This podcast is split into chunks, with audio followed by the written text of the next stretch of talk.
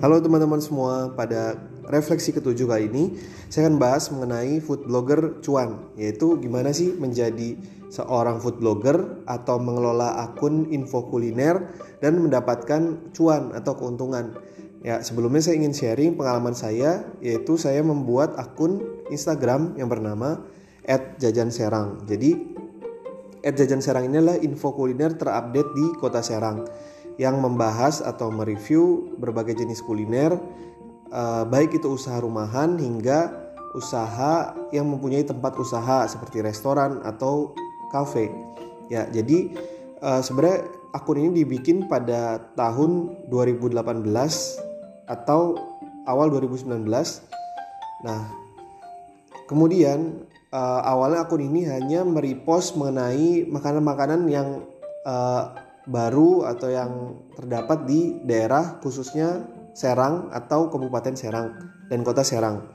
Nah, kemudian ketika saat pandemi corona yaitu Maret 2020 dan saat itu awal bulan puasa uh, saya kemudian mengembangkan dan uh, mulai serius untuk menggarap jajan Serang.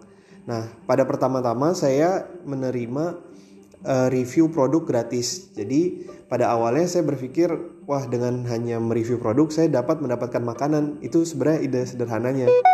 Nah, kemudian dari situ berkembang berkembang, kemudian ada tawaran untuk mereview uh, usaha tempat, uh, terus usaha kuliner, cafe, coffee shop uh, hingga sekarang. Alhamdulillah sekarang sudah mencapai 15.000 follower.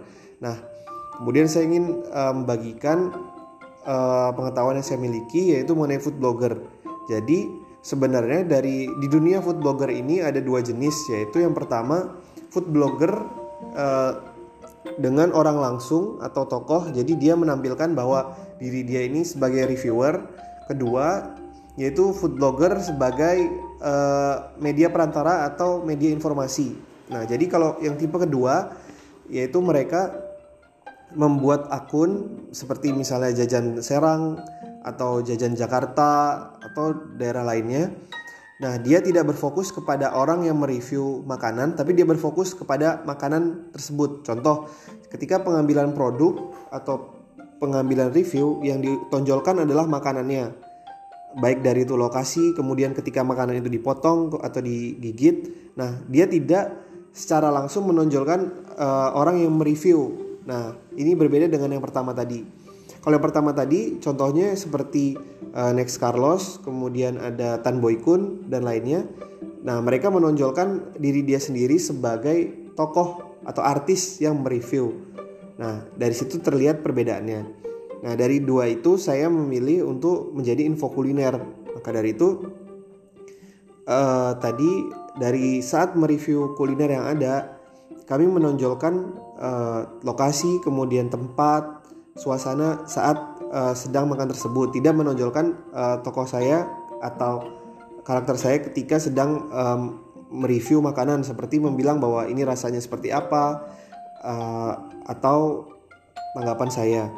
Tapi lebih fokus terhadap produk dan juga kuliner yang ditawarkan.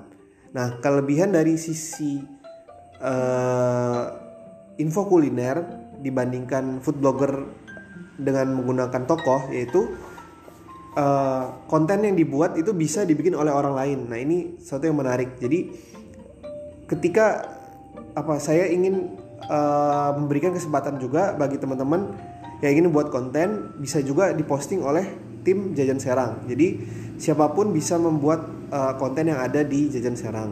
Nah yang kedua kami juga menerima yang namanya paid promote yaitu uh, promosi berbayar di mana kami tinggal melakukan posting terhadap iklan yang ingin ditayangkan.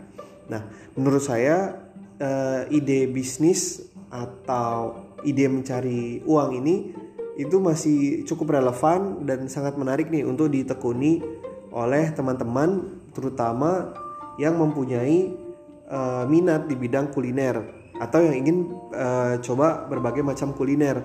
Nah, apa aja yang harus dibutuhkan ketika mulai uh, ide ini? Yang pertama adalah harus mempunyai uh, peralatan yang cukup memadai, yaitu salah satunya menggunakan kamera smartphone yang uh, menghasilkan gambar yang cukup bagus karena itu adalah kunci uh, ketiga kita uh, mereview produk.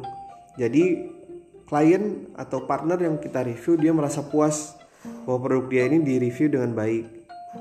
Nah, yang kedua juga ya kita harus aktif baik dari itu mereview kuliner yang ada. Jadi kita tidak hanya menunggu tawaran review tapi kita juga aktif misalnya mengunjungi tempat-tempat baru dan juga uh, kita update dengan informasi yang ada. Nah, menurut saya cukup sekian refleksi kali ini. Semoga bermanfaat dan memberikan ide eh, ide-ide bagi teman-teman semua. Terima kasih.